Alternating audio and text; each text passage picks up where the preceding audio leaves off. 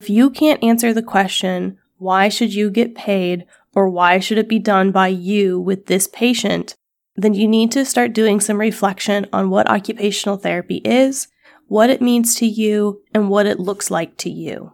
Because we can't adequately educate others on what OT is or why it's important if we don't understand it ourselves first.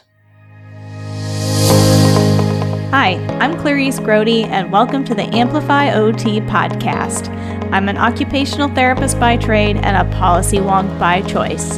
This podcast is here to help you survive and thrive in the U.S. healthcare system through a better understanding of policy, advocacy, and value based care. So, let's dive in.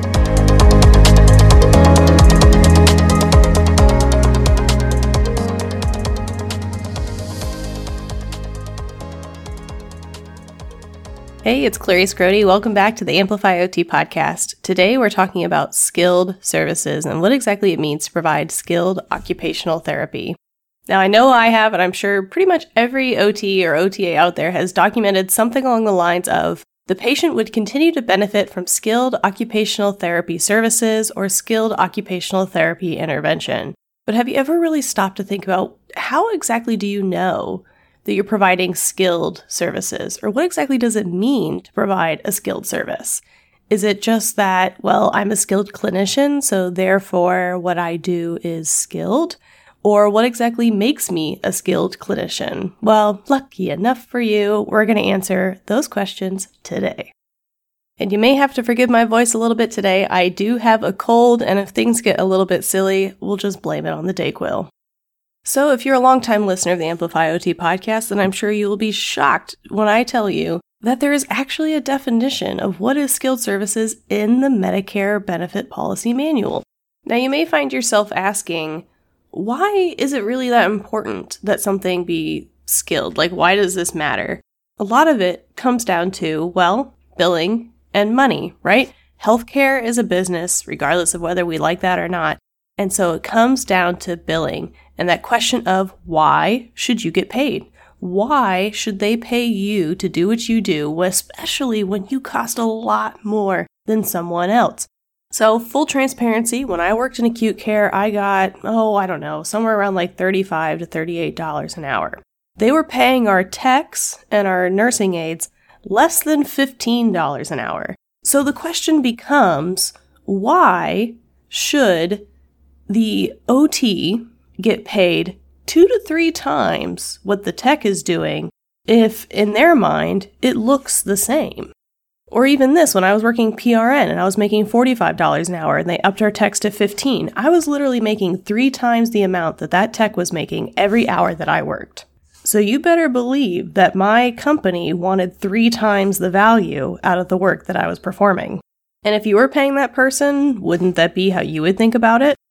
At the end of the day, our healthcare facilities are trying to perform two simultaneous tasks that often can have conflicting priorities. One task is to try and provide high quality care and good patient outcomes and a positive patient experience. The other one is to remain, you know, fiscally responsible. Now, when I worked patient care, I hated that term, fiscally responsible, but especially now as a business owner, I do appreciate it a little bit more because ultimately, when you think about it, your company can't pay you if they aren't making enough money in the first place, right? And it's not just about paying the employees. It's also about paying the bills, paying the rent, especially if you're renting a clinic, paying for all those gloves and hand sanitizer and all these other little things. Think about all the things that you use every day.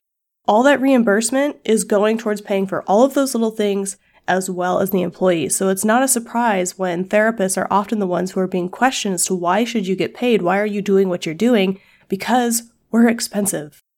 So that is why it is so important to know why what you do cannot be done by anybody else and why you have to make sure that what you're doing meets that definition. Not only one, so you can make sure that you're billing for services that are actually billable, because if you're billing for services that aren't skilled, that's a problem but also to make sure that you know how to justify and articulate why what you're doing is so unique and valuable and why it should be paid for. So today we'll be reading from one of my favorite policy manuals, which is the Chapter 15 Benefit Policy Manual, which covers everything Medicare Part B. But this same definition is also used in our Part A setting, so no worries there. Now, for reading the legalese of the Medicare document, here is how they define skilled. Quote, the services shall be of such a level of complexity and sophistication, or the condition of the patient shall be such that the services required can be safely and effectively performed only by a therapist, or in the case of physical therapy and occupational therapy, by or under the supervision of a therapist. That's talking to OTAs and PTAs. Services that do not require the performance or supervision of a therapist are not skilled and are not considered reasonable or necessary therapy services, even if they are performed or supervised by a qualified professional. Now, I promise it reads a little bit easier on paper, which is why we do have a handy dandy article to go with this podcast, but let's go ahead and break it down. So let's take the first sentence. The services shall be of such a level of complexity and sophistication, or the condition of the patient shall be such that the services required can be safely and effectively performed only by a therapist or by an OTA or PTA who are being supervised by a therapist. What this is talking about is that what you're doing can only be done by someone specifically with your training and your expertise, and that the patient is complex enough that those services still continue to require your education and expertise. And where this gets complicated and where this starts to require what we know as our clinical judgment is that there are certain things that may be considered skilled for some patients, and the same exact intervention may not be considered skilled for another patient. So let's give an example. Now, the easiest example, the one that I always like to hate on, are home exercise programs. Now, if you have someone who is post op, just out of their shoulder replacement surgery, just out of whatever surgery they may have had, which is usually why you're seeing them an outpatient. Let's say you have them, you're issuing them a home exercise program, you're training them on how to do it, you're applying modifications, you're grading the task, you're saying, you know, this is what's within your precautions, this is what's not in your precautions. That would be an example of something that's a skilled service, right? It requires your unique, unique training to know how to cue them, to educate them on the proper range of motion and the proper grading of that task and what they can and can't do based on their precautions. And then, you know, let's tie in some OT and you're doing some other stuff that involves, you know, some ADLs and how you can, they can adapt their daily living to their new precautions. That is a skilled service. Now, let's say that patient is three months post op. You know, they're fully free to do whatever they need now. You've already told them about their new home exercise program. You've already told them that they don't have their precautions anymore. And now they're coming in twice a week to do the same exercises the same way. And you're just kind of moving through the motions. That would probably start to be where we're talking about something that isn't skilled. So something that used to be skilled, right? Providing that home exercise program, supervising them performing those exercises, those sorts of things, adapting the plan of care, skilled service. Now it looks like similar interventions, but it's no longer skilled because what you're doing does not necessarily require the skills, the education of a therapist to complete. This is something that we commonly hear described as if you can teach it to someone else, then it's not really skilled anymore. So if you can teach it to a caregiver, to a friend, to the patient themselves, whomever it may be, then you shouldn't continue to be doing it because it's no longer requiring your unique skill. Now, obviously, there is some nuance here, and this is where it requires your clinical judgment as a skilled clinician. Another classic example of something that may be skilled for one patient but not for another is, let's say, my acute care evaluations in the hospital. Now, obviously, if I have patients who are medically complex, have conditions, contraindications, that automatically is pushing me into that skilled evaluation because as soon as that patient's getting up, they're moving around, all those sorts of things. I'm providing cues, I'm providing education. I am using my unique training and knowledge to best adapt my plan of care, my interventions to that specific patient, and I'm formulating a plan. That is an example of a skilled occupational therapy evaluation. Now, I would have other patients where as soon as I walked in that room, you know, let's say, I mean, who knows what they're in the hospital for, but as soon as I walked in that room, you know, I asked them their name, whatever, I asked them, do you know what happened? They're telling me, you know, I understand that I can't do these three things anymore, that I've got to do this. And I say, okay, well, let's get up and move around, see how you're doing, make sure you're safe to go home. They pop up right out of bed, they take their time, they know their precautions, they use the walker correctly, ambulate to the bathroom, they perform their ADLs. Maybe I provided like one cue, and even then it was mostly just to make myself feel better. That's probably not a skilled OT evaluation. Now, again, there is nuance in this example. And nothing that is said can be applied with a broad brush. You have to take each individual client that's in front of you at what their story is. Because I definitely had some patients who did not need occupational therapy. I really didn't provide them any education. I just kind of reaffirmed what they already knew. And I really maybe spent like 10 minutes in that room. More likely than not, I may not have charged them for an occupational therapy evaluation because I didn't feel like I actually completed an occupational profile, nor that I actually enhanced that patient in any single way. I just supervised them walking to the bathroom just like any tech or caregiver would have done. But there are other patients that maybe they did move around really well, but we spent some time going through education, going through more of their occupational profile, their home performance, you know, asking lots of questions, providing a lot of that disease management education, medication management education, all those sorts of things. That's where we start getting more into that skilled service, right? Because it required my education and my training to be able to provide them with that kind of education and customized plan of care for when they discharge home. So those are just some examples. And I promise by time this is over, I will provide you with some concrete questions to ask yourself to help you determine whether or not you're providing a skilled service. But before we get to those, because I mean, I don't want to ruin the ending, let's go ahead and finish breaking down that statement. And we'll do that right after this quick break. Today's episode is proudly sponsored by MedBridge, your go to resource for advancing your occupational therapy career and, of course, getting those necessary CEUs. If you are passionate about staying at the forefront of our field and enhancing your skills, MedBridge is a comprehensive solution. With the MedBridge subscription, you gain access to an extensive library of high quality live and recorded courses led by industry experts. So stay up to date with the latest advancements in occupational therapy, explore evidence based practice, and enhance your clinical skills. One reason that I really like and recommend MedBridge is because they have both intervention based courses and policy and reimbursement based courses. And that is a rare find in a CEU company. But here's the best part for our OT Amplifiers community.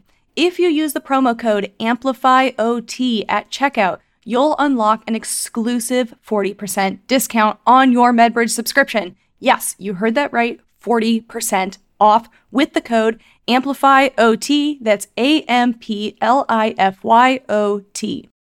This is a fantastic opportunity to save some money, elevate your practice, and support Amplify OT. So don't miss out on this chance to supercharge your professional development and head over to medbridge.com, use the promo code AmplifyOT, and enjoy the benefits of MedBridge while also supporting Amplify OT and all the free resources that we produce here, like this podcast. So again, head to medbridge.com, use the code AmplifyOT at checkout, and we also have the link for you in the show notes. Are you ready to take your occupational therapy practice to the next level? Then look no further than the Amplify OT membership. You heard that right. Amplify OT has its very own membership program. This membership is designed to help occupational therapy practitioners just like you stay informed about the latest developments in Medicare and advocacy. You will have exclusive access to resources, webinars, the Mastering OT Policy and Medicare course, Q&A sessions, plus the ability to DM me your questions and get answers fast. But of course, that is not all. As a member, you'll be part of a community of like-minded occupational therapy practitioners who are share their expertise and offer support. So, by joining the Amplify OT membership, you'll be able to stay up to date on the latest Medicare regulations and guidelines learn how to advocate for your patients and your profession, connect with other OT practitioners and students to share your knowledge, and you'll have access to those exclusive resources and webinars so you can reach your full potential as an OT provider. So don't miss out on this opportunity to take your practice to the next level. Sign up for the Amplify OT membership today by going to the link in the show notes or amplifyot.com forward slash membership. Don't forget to stay informed and be the change that you want to see in our healthcare system. So, the second part of that Medicare statement is services that do not require the performance or supervision of a therapist are not skilled and are not considered reasonable or necessary therapy services, even if they are performed or supervised by a qualified professional.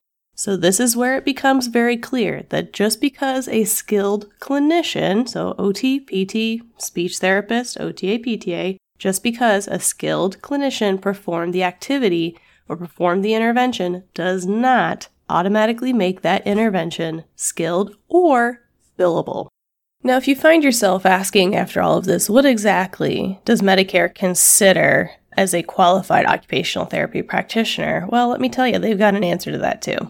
And I think this is actually an important phrase for all of you to use, especially when there's these ideas going around out there that another clinician can screen for the need of OT. I find this especially happens in home health where they're using someone who's performing the OASIS to identify whether or not OT can be more often than not removed versus added to the order. Let's go ahead and keep this phrase in our back pocket. So in the Chapter 15 Medicare Benefit Policy Manual, it says, quote, only a qualified occupational therapist has the knowledge, training, and experience required to evaluate and, as necessary, reevaluate a patient's level of function, determine whether an occupational therapy program could reasonably be expected to improve, restore, or compensate for loss of function, and where appropriate, recommend to the physician or NPP a plan of treatment. So, right there in that very long sentence, Medicare is recognizing how unique and valuable our skills are and stating that we are experts in identifying whether or not our services will actually help patients improve, restore, or compensate for a loss of function. And it's also important to note that Medicare here is specifically identifying that we are experts in function. So, you know, all those like functional scores and functional quality outcomes that Medicare's been using? Well, this is a pretty good example that they think that occupational therapy can help those things, and we can use that knowledge to explain that to our companies as well as to our patients. Now, I also want to highlight here that it states that a qualified occupational therapist has the knowledge, training, and experience required to evaluate.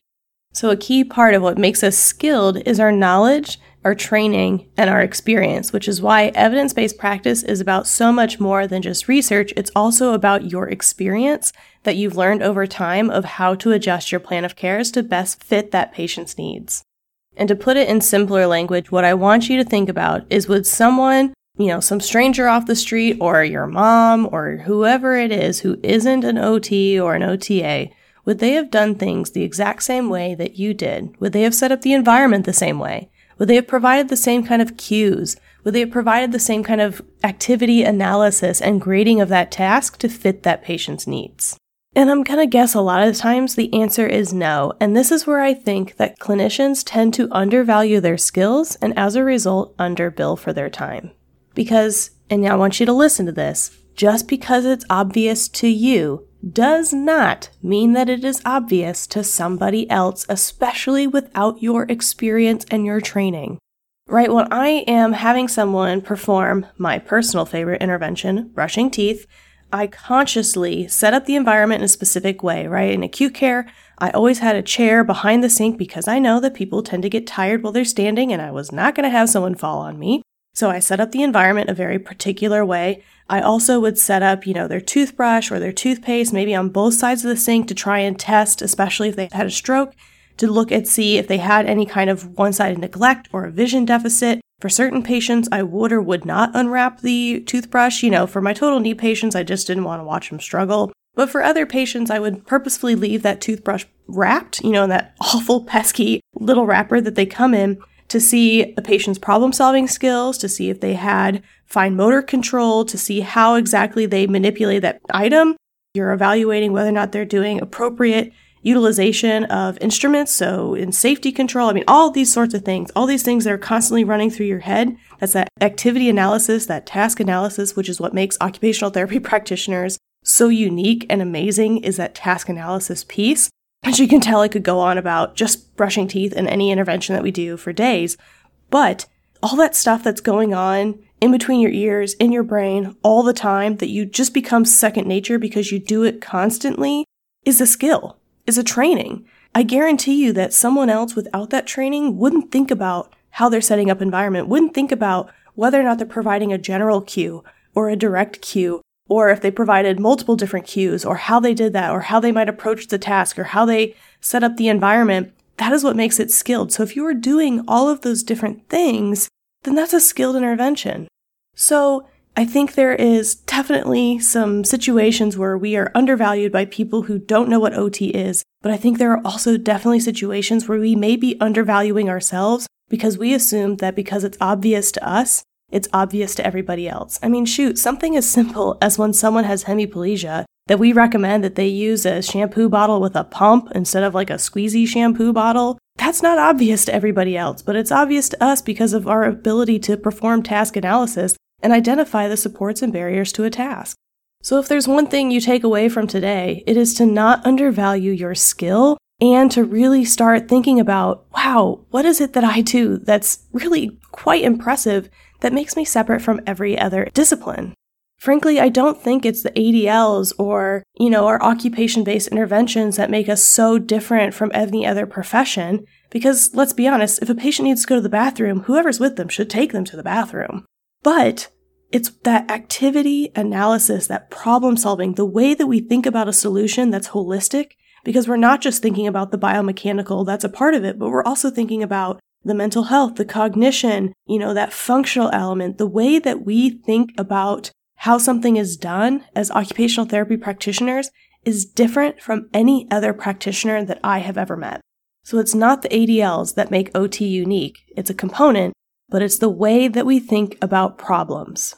Okay, so the last part that I want to leave you with today is how Medicare, especially, says that you should document your skill because we hear that all the time. Document your skill. But yet we never really quite received the guidance on what documenting our skill looks like. And I guarantee if you went out and pulled 10 therapists or 10 practitioners and asked them, how do you document your skill? You're probably going to get 10 different answers. So here's what Medicare has to say about it. Quote, a clinician may not merely supervise but must apply the skills of a therapist by actively participating in the treatment of the patient during each progress report period in addition, a therapist's skill may be documented, for example, by the clinician's descriptions of their skilled treatment, the changes made to the treatment due to the clinician's assessment of the patient's needs on a particular treatment day, or changes due to progress the clinician judged sufficient to modify the treatment towards the next more complex or difficult task. Now, that's a lot of words for saying that you need to document how you graded a task for that patient. That can look like cues, modifying the environment, making the task more challenging by having them stand instead of performing it sitting, or providing more or less assistance. Documenting those sorts of things are ways that you can document how you modified an intervention towards the more complex or difficult task, or if the patient's conditions required it, that you downgraded a task, that should be documented. That is a way of documenting your skill. Because trust me, we have all seen those disastrous transfers either by someone without our training or by a family member that did not appropriately grade the task based on that patient's condition. Either they were over helping them or, and more often than not, I find under helping them. Or they didn't set up the environment right. Like a classic example I think about this is having patients scoot to the edge of the chair. That's something that's so obvious to us as therapy practitioners that we have to have the patients scoot to the edge of the chair in order to put them in the appropriate positioning in order to be able to stand as independently as by themselves. And I see so many other clinicians and family members try to have patients, especially those with cognitive deficits who don't do it automatically, try and stand while they're sitting fully back in the chair. But we would never have them do that because of our training and our knowledge about how to have a patient perform the task that is maximally effective. So, if it's helpful to you, I want you to think about all of those things that you think are automatic, like having someone scoot to the edge of the chair, having them put one hand on the walker and one hand on the bed, educating them on hip precautions, or recommending adaptive equipment as appropriate, or cueing them on pursed lip breathing or marching in place to help elevate their heart rate I mean, the list goes on and on and on of things that you probably do every single day with your patients that just start to feel automatic. Like, I always use a warm washcloth to help my patients wake up because I know it's an alerting stimuli and it helps me make friends. But that's a skill because I am using my education and training in sensory integration to know that a warm washcloth is an alerting stimuli. And if it's really, if they're really out, a cold washcloth, right? That's super alerting. But that's something that I did with every single patient that not only allowed me to kind of assess some of their self-care, their ability to move their arms and problem solve and know what to do with an like with an item, but also was using my education and sensory knowledge to help that patient have a more active participation in therapy that day. So again, another example of something that I did every single day, all the time, that probably wouldn't have been done without my education and knowledge. So here's the takeaways that I promised you for today. When you're thinking about whether or not what you did is skilled and billable, which there's other components that make it billable, but skill is definitely one of the main ones, I want you to think about these questions. Number one, did it require your training? Could it have been done by someone else without your knowledge, without your expertise, without your training? So I want you to think of someone, someone who doesn't have your training, a parent, a friend, whoever isn't a clinician, and think about would they have done things the same way that you did? Probably not. Second, I want you to think about is this something that could be taught to someone else? Prime examples of this are home exercise programs. So, if what you're doing could be taught to the caregiver team, so whether that be the nurses or nursing aides, family members, to the patient themselves, whomever it is, if it can be taught to someone else, then you need to teach it to someone else because if you just continue doing it that way, it's no longer skilled. And lastly, I want you to think about whether or not you documented that skill. So, did you do more than just report what happened? Which EMRs, your electronic medical records, are really only set up to report what happened, not to necessarily report on the skill that was provided. Now, documenting skill doesn't mean that you have to document paragraphs upon paragraphs of what happened. It just means that you need to have something in there that indicates why it needed to be performed by you versus somebody else. And a lot of that comes from you understanding that yourself. So if you can't answer the question, why should you get paid or why should it be done by you with this patient, then you need to start doing some reflection on what occupational therapy is what it means to you, and what it looks like to you. Because we can't adequately educate others on what OT is or why it's important if we don't understand it ourselves first. So I think there's a lot of opportunities for future episodes on these similar topics. We're definitely going to do a future episode on what does it mean for a service to be reasonable and necessary, which is that other component of making sure something is actually covered by Medicare. It doesn't just have to be skilled, it also has to be reasonable and necessary, which can per usual, very vague. But that's an upcoming episode that we'll review. And I think there's a lot of other topics, so I would love to hear your feedback. Email me, send me a DM on Instagram, tell me what you thought about this podcast, let me know if it helped you. And of course, if it did, please consider leaving a five star review of the Amplify OT podcast. This helps me and helps others find the podcast who need this in their life. All right, well, thank you so much. And please, if you take anything away from here, know that you are a highly skilled professional and what you do brings so much value to the healthcare system, to the patients, and that you deserve to have a seat at the table and know that you are the expert on occupational therapy. So go forth and be the change that you want to see in our healthcare system. Have a great one. If you made it this far, I want to just take a moment to say thank you so much for listening to the Amplify OT podcast, and I hope you're feeling a little more inspired and prepared to amplify your value and the value of occupational therapy. If you found yourself at any point thinking, gosh, I guess policy isn't that dull and boring, then you're definitely going to love how we talk about policy and advocacy in the Amplify OT membership. There's a link in the show notes where you can sign up today so you can take an immediate next step towards emerging as a confident clinician. And of course, don't forget to follow the Amplify OT podcast so that way you never miss an episode. And you know, while you're there, why don't you go ahead and leave us a five star review because that's the best way to help others find the podcast too. And of course, thank you so much to Jessica Riccio for editing this podcast and for all of you for giving me a reason to record it. You're now officially part of the OT Amplifier community, and you are now prepared to go out there and advocate for OT. Because remember, if we don't advocate for occupational therapy, then who will?